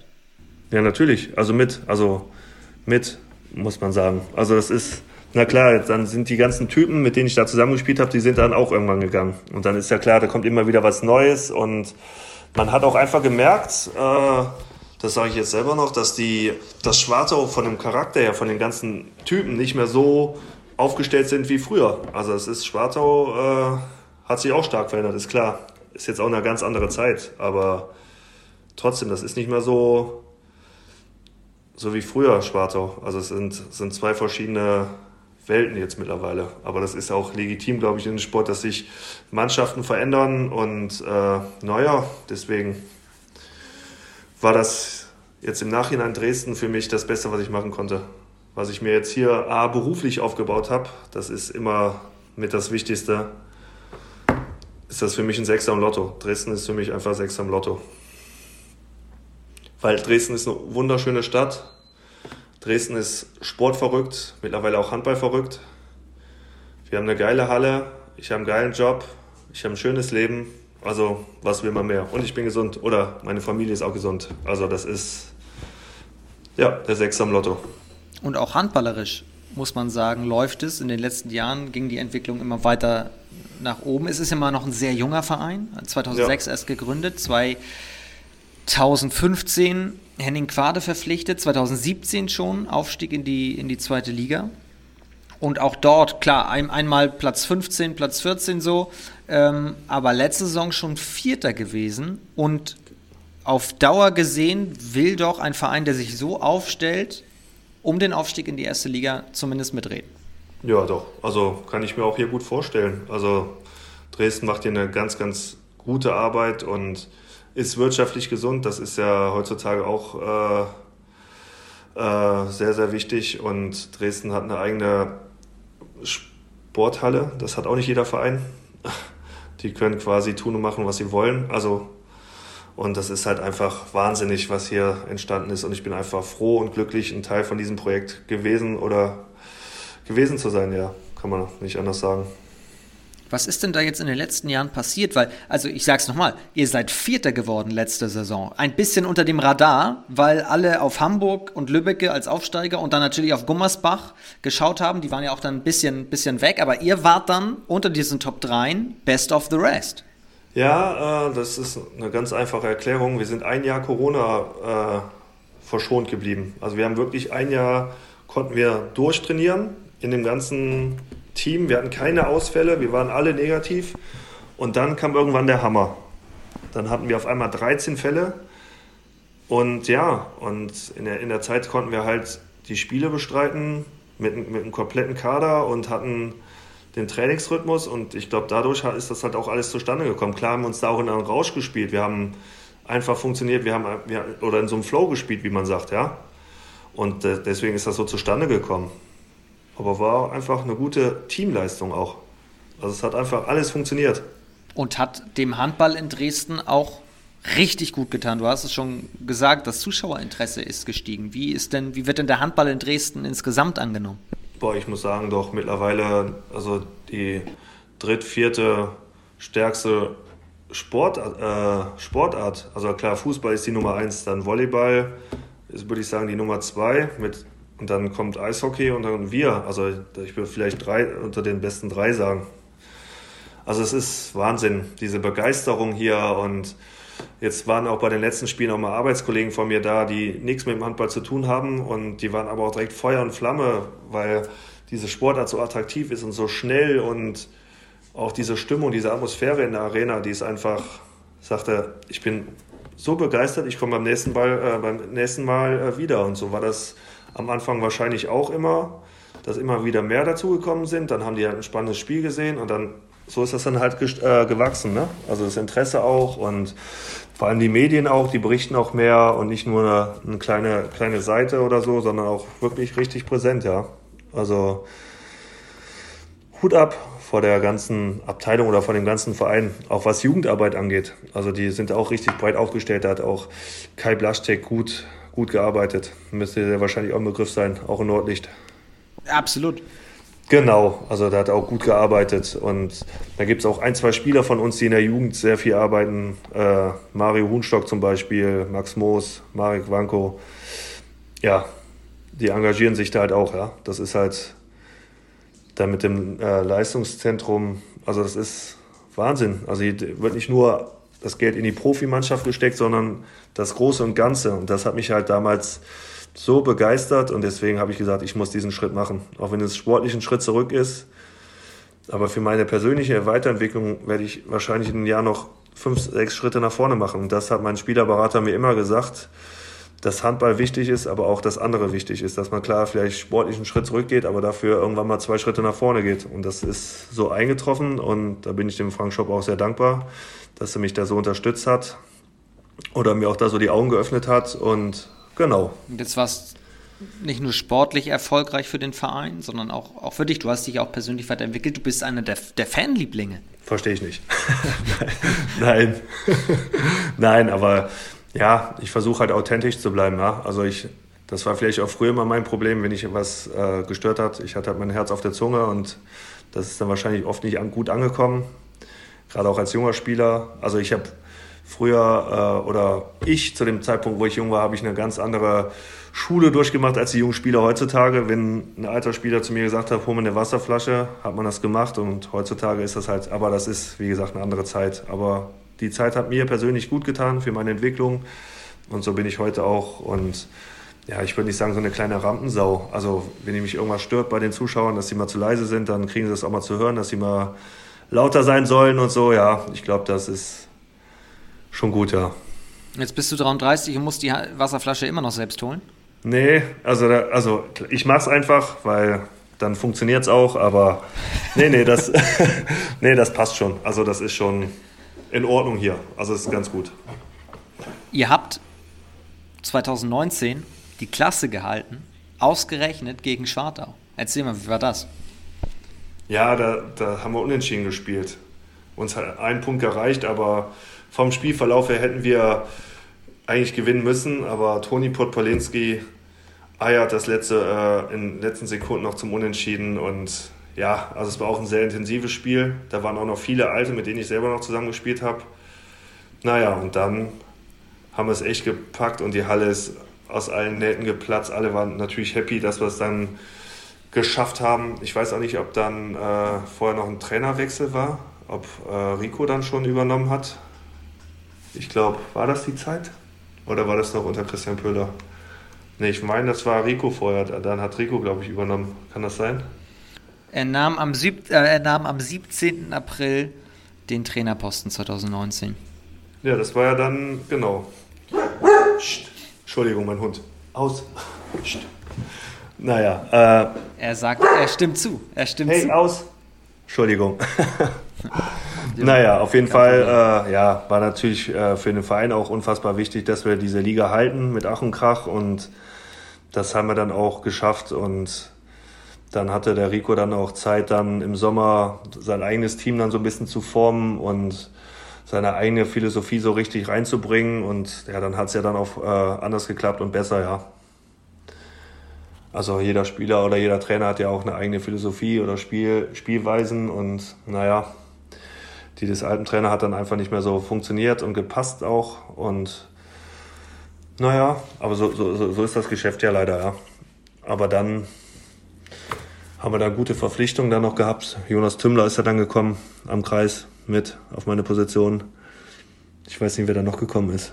Wen haben wir da noch geholt? Mindaugas Dumcios haben wir, glaube ich, dann, ist da noch gekommen. Naja, aber wir haben uns dann punktuell dann nochmal verstärkt, sind im Großen und Ganzen so zusammengeblieben und das macht ja natürlich äh, viel im Handball aus, ja. Das sieht man ja auch bei Hamburg, das finde ich ja immer noch faszinierend. Die spielen ja schon ewig zusammen und dieses blinde Verständnis, das macht schon viel aus dann, ne? wenn man sich dann wieder in so einem Flow spielt, wie wir das dann in, dieses, in diesem Jahr gemacht haben, ist das schon echt verrückt, was man da alles erreichen kann. Wenn, wenn alle am Optimum oder ein bisschen mehr oder über den Optimum spielen, dann ist das schon echt verrückt, ja. Der Klassenerhalt ist immer für einen Verein wichtig, logischerweise. Aber deswegen ist die Frage, klingt jetzt sehr platt. Wie wichtig war der Klassenerhalt damals, dass ihr es geschafft habt? Jetzt nicht nur, weil ihr die Klasse haltet, um in der Liga zu bleiben, sondern auch für diese Entwicklung, weil der Abstieg in der dritten Liga, wo es die ganze Zeit immer bergauf ging, wäre ja ein Mega-Rückschritt gewesen. Ja, definitiv. Man, man, wusste ja dann zu dem Zeitpunkt auch nicht, äh, ob die Spieler bleiben, ob man dann sofort den Wiederaufstieg schafft oder genau. was das dann mit den Sponsoren macht, mit dem Umfeld, mit, dem, mit der Handballakzeptanz, würde ich mal sagen. Und deswegen, also da hing ganz, ganz viel dran. Und das hat man auch einfach gespürt, diese Anspannung bei jedem Einzelnen, egal ob es Verantwortlicher, Betreuer, Fan war. Also die haben alle wirklich, waren froh, dass die Saison danach vorbei war, dass man da so ein paar Tage durchatmen konnte. einfach mal abschalten von dieser intensiven Saison. Und ja, das war schon auch mit eine krasse Zeit dann mal so sowas zu erleben, ja. Also nicht immer so schöne Zeiten, rosige Zeiten, aber das macht halt diesen Handballsport aus und ich kann jetzt sagen, ich habe schon alles erlebt. Ich habe jetzt zweimal einen Aufstieg mitgemacht, zweimal einen fasten Abstieg und einen Klassenerhalt und jetzt hat sich Dresden über die Jahre oder jetzt auch einfach zu einer guten Zweitligamannschaft entwickelt und äh, ich bin auf felsenfest von überzeugt, wenn das so weitergeht, dass man auch irgendwann mal äh, oben anklopfen kann. Also was heißt irgendwann? Ja, du, was, drei, vier Jahre vielleicht, keine Ahnung. Also die äh, Strukturen wachsen ja immer und ja, man muss einfach äh, die Trainingsbedingungen, die stimmen hier eigentlich, also die sind richtig gut. Wir haben ein eigenes Fitnessstudio, wir haben ein Schwimmbad unten drin, wir haben eine Sauna, wir haben Squashplätze, wir haben Speedcourt-Platz, wir haben draußen eine Laufbahn vor der Tür, wir haben die Leichtathletikhalle vom DSC äh, um die Ecke. Also es ist alles quasi für gute professionelle ja, Handballmannschaft haben wir halt da. Jetzt müssen wir halt einfach nur mit gutem Handball und weiter auf uns aufmerksam machen, dass vielleicht auch andere Spieler, Spielerberater auf Dresden aufmerksam werden und äh, Bock haben, hier in Dresden Handball zu spielen, damit man dann sich punktuell vielleicht nochmal verstärkt, um halt diesen Schritt in die, das sind ja Welten von zweite in die erste Liga. Ist ja meistens so, dass die Zweitliga-Aufsteiger sofort wieder runtergehen. Das ist ja schon ein enormer Sprung. Aber ja, also ich würde sagen, Dresden wird in Zukunft auf jeden Fall eine sehr, sehr gute Rolle in der zweiten Liga spielen. Bin ich felsenfest von überzeugt. Ist der Blick in der Liga auf Dresden anders geworden durch den vierten Platz? Spürt ihr gewisserweise anderen Druck? Ach, den Druck machen wir, glaube ich, und machen uns einfach selber. Also wir müssen einfach für uns einfach, oder das mussten wir lernen, dass letzte Saison letzte Saison war, jetzt ist jetzt diese Saison und jetzt müssen wir einfach den Fokus wirklich auf unsere täglichen Aufgaben bringen oder legen und ähm, aber ist euer Anspruchsverhalten, ja. euer eigen, euer der eigene Anspruch an euch dadurch gestiegen ist oder hat der sich verändert? Ja klar, also wir wollen natürlich immer mehr. Also ist ja klar, wir haben es jetzt einmal geschafft und wenn man es einmal geschafft hat, dann will man es auch bestätigen oder noch besser werden. Also so ist es bei mir persönlich. Und deswegen ist jetzt noch mein Ziel, äh, bis meiner Karriereende diesen vierten Platz irgendwie nochmal zu erreichen. Das wäre ganz cool. Unmöglich ist es ja nicht, wenn man jetzt den aktuellen Tabellenstand sieht. Und wir müssen uns einfach alle beisammenhalten, unsere ganzen, ja, auf uns konzentrieren, ist egal, was die anderen machen. Und dann denke ich da schon, dass wir da was reißen können, ja. Also es ist, das Potenzial ist auf jeden Fall da. Stand jetzt, an dem Tag, an dem wir aufnehmen, in der Länderspielpause sind es äh, zwei Punkte nur bis Platz 4 und vier bis Platz 3, wobei haben deutlich weniger Minuspunkte hat, weil auch noch weniger Spiele absolviert. Ja, also, ja 3, 4 sogar, ne? 31 mhm. zu 15, genau. ihr habt 27 zu 23, also 8 Minuspunkte Unterschied. Ja, genau, aber wie gesagt, ähm, wir müssen einfach nur auf unseren Tellerrand gucken und dann uns jeden Tag den Arsch aufreißen beim Training. Und dann passt das dann schon. Also ich bin da felsenfest von überzeugt, dass Dresden in Zukunft auf jeden Fall eine gute Handballadresse werden kann. Ist für die Ostregion natürlich auch was Schönes. Du hast schon erzählt, wie toll das ist, dass du Handball spielst, beruflich was aufgebaut hast, Familie und so weiter. Davon mal ab. Wie ist es denn jetzt im Osten zu leben, wenn das immer dein Ziel war? Geil. Also mein erster Auftritt, äh, wir haben ja hier die Dres äh, Dresden-Neustadt und Altstadt. Altstadt würde ich mal sagen, ist so das Kulturelle und dann Neustadt sind dann so die ganzen alternativen äh, Menschen, Studenten und ja, das ist Wahnsinn, wo ich das erste Mal in Dresden war im Sommer. Dann bin ich ja mit meiner Frau äh, durch die Neustadt gegangen. Da saßen die einfach auf der Straße, an jeder Ecke ein Späti, sind barfuß rumgelaufen und das ist einfach für mich kulturell einfach was anderes gewesen, ja. Und äh, dann fährst du mit der Straßenbahn rüber oder fährst mit dem Fahrrad rüber und dann hast du halt die sensationelle Frauenkirche, das Kulturelle, das ist Wahnsinn. Das ist einfach. Dresden ist mit einer der schönsten Städte Deutschlands, kann ich einfach jetzt so bestätigen. Also jeder, der noch nie in Dresden war, kann ich nur empfehlen, kommt nach Dresden, guckt euch Dresden an. Die Umgebung mit der sächsischen Schweiz, alles ist nicht weit bis nach Tschechien. Also hat alles seine Vor- und Nachteile. Also ich muss sagen, ich bin rundum zufrieden, glücklich und ja. Ja, an der Elbe lang zu spazieren, also es ist wirklich richtig schön dort, muss man wirklich sagen. Definitiv. Ja. Und einen Vulkan hat die Stadt auch mit dir verpflichtet, habe ich nochmal gelesen. Du bist äh, einer der Aufstiegshelden von 2017, ein Vulkan. Du hast auch schon erzählt, wie, wie das kommt, also dass du auch halt die, die, das Publikum immer nochmal pusht. Sowas braucht natürlich eine Mannschaft auch. Spieler, mit denen du dich identifizieren kannst. Handball ist am Ende auch eine emotionale Geschichte, die du, wenn du äh, auch das klingt jetzt sehr wirtschaftlich. Es geht natürlich auch um, um Fans, aber rein wirtschaftlich gesehen, Emotionalität lässt sich ja auch super verkaufen. Ja, das stimmt. Hat die Mannschaft, hat der Verein versucht, dich zu halten?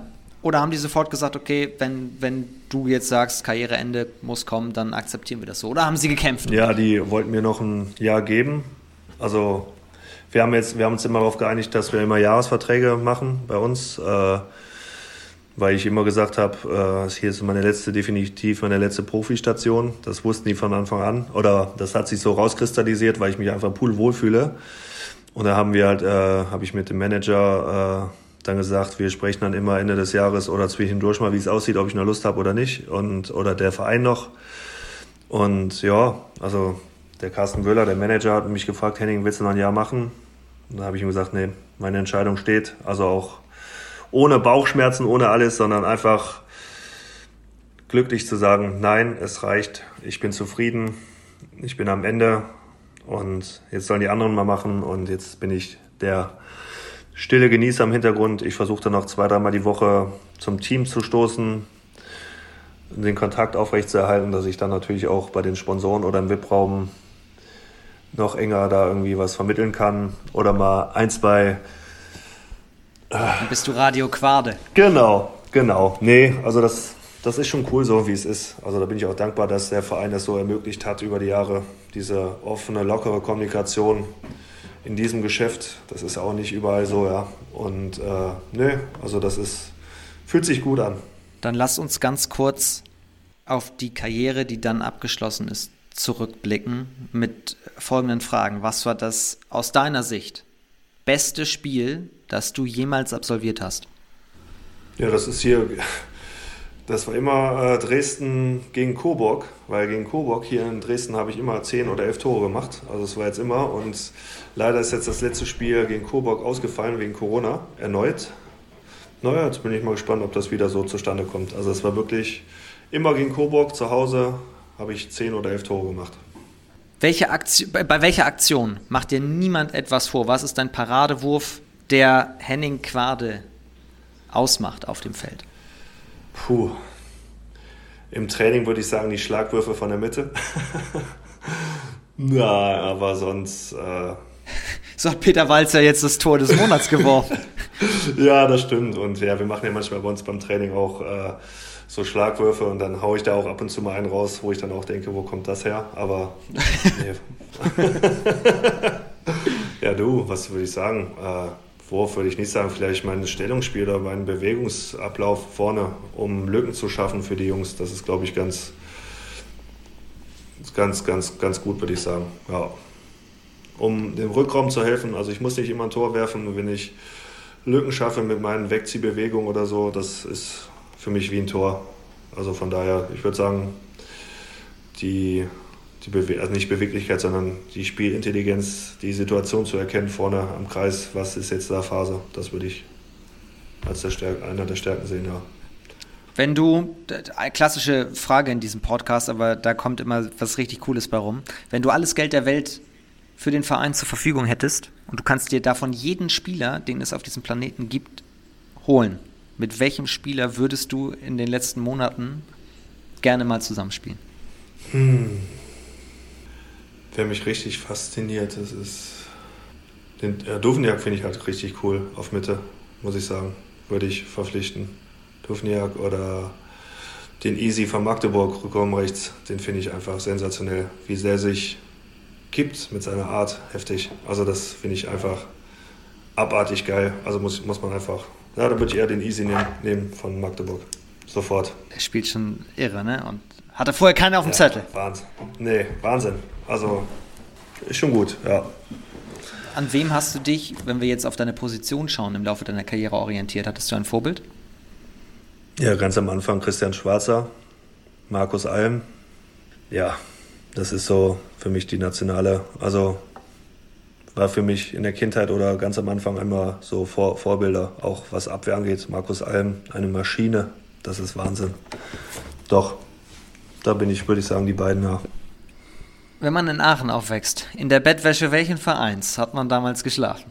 Puh, also ich war nie äh, oder ich bin nie so ein großer Fußballfan. Also wenn ich so ein Fußballstadion gehe, dann versuche ich einfach nur die Akustik oder die Menschenmenge aufzusaugen. Also ich bin da echt über die Jahre oder bis heute äh, fußballneutral, muss ich sagen. Ich bin da nicht so verrückt und hier wie manche Dortmund-Fan, Bayern-Fan oder so, das war ich nie. Oder selbst damals Alemannia Aachen bei uns äh, war auch für mich so kein Thema. Also ich war da immer fußballneutral, muss ich sagen. Also ich hatte ganz normale Autowäsche wahrscheinlich als Kind und dann und dann normale, ja, genau. Hm.